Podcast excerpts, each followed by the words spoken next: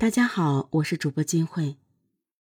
一九九八年二月二十四日上午，行至武汉长江大桥汉阳桥头的武汉电车公司一路专线车发生爆炸，爆炸冲击波碎片伤及四辆汽车和行人，造成被炸车上十六人死亡，二十二人受伤。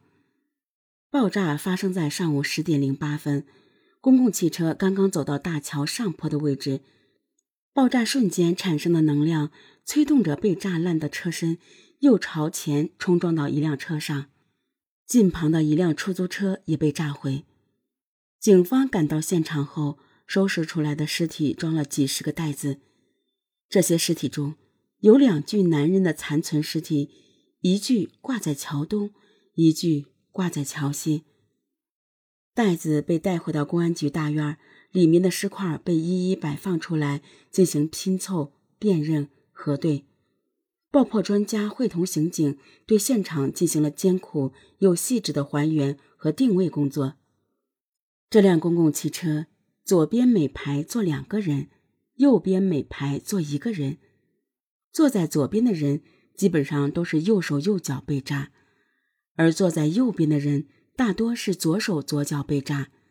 所有被炸人员当中，越往前排受伤越轻。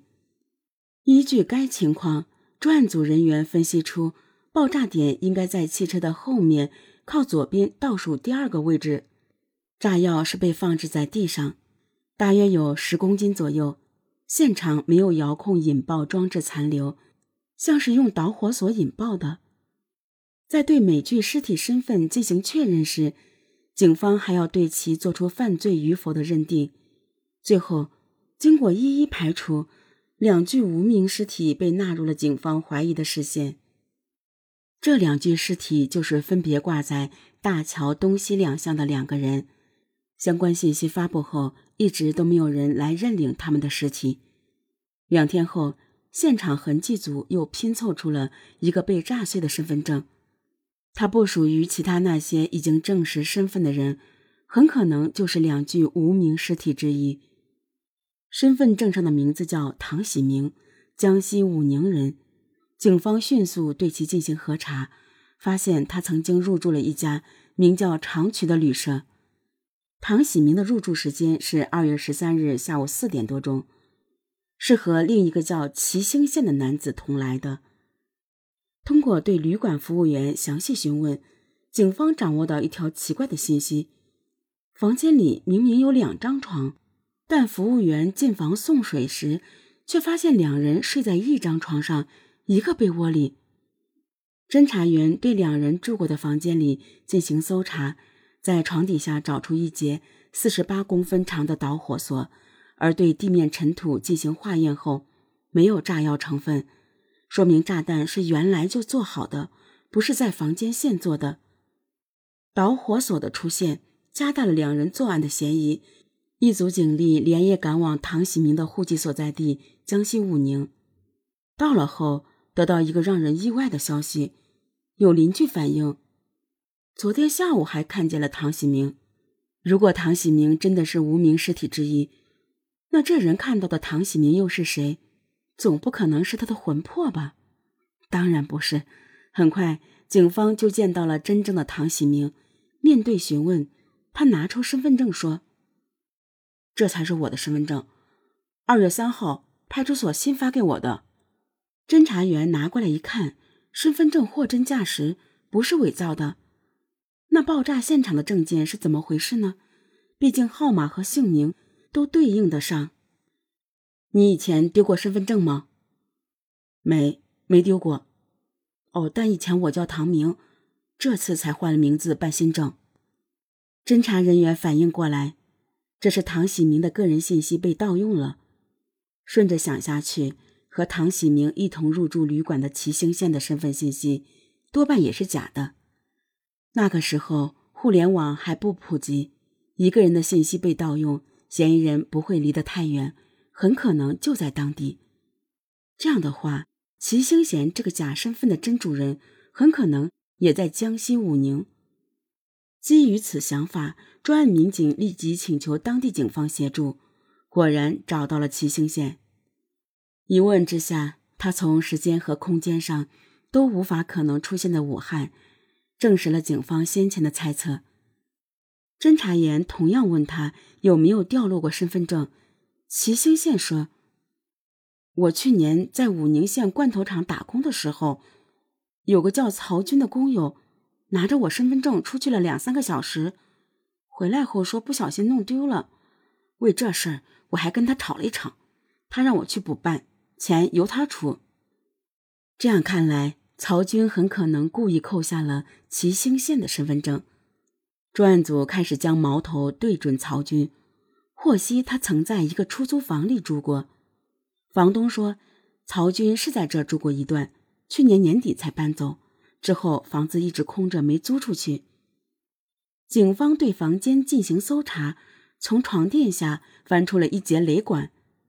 进一步调查曹军的人际关系，得知他和在另一个工地干活时认识的武峰关系密切。还喜欢睡一个被窝。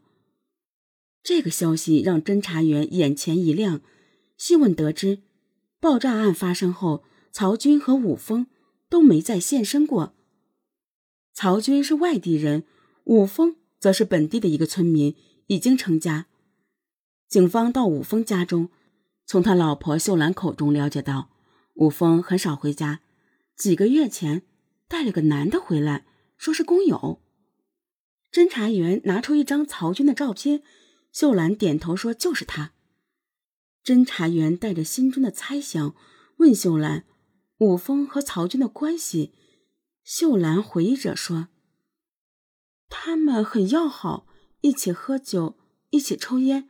武峰晚上也和他睡一间屋。我问为啥，武峰说怕他在咱家里不习惯，得陪着。武峰常年不回家。”一回来不去抱老婆，却仍然和曹军睡一个被窝，实在不是正常男人所为。唯一的解释就是，武峰和曹军的关系非同一般。其他村民的话证实了侦查员的怀疑：武峰和曹军在村里待了差不多半个月，出双入对的。武峰对曹军比对秀兰亲热多了。渐渐的，开始有风言风语传说。武峰喜欢男人，对女人没兴趣。秀兰还提到，两人离开前曾上过一回山，回来的时候拿着一个蛇皮袋子。秀兰问武峰是什么东西，他说是炸药，说是有个朋友要买，他弄来赚点差价。秀兰觉得这东西太危险，但也管不住他。第二天，他们两人就离开了。武峰再也没有回来过，直到警察找上门。警方取了武峰儿子的血液，拿回去做 DNA 检验后，证实乔西的那具无名尸体正是武峰。紧接着，与曹军父亲的 DNA 检验结果证实，乔东那具无名尸体是曹军。所有线索都将爆炸案的嫌疑指向了武峰与曹军，但两人均当场丧命。他们的作案动机到底是什么，已无从查证。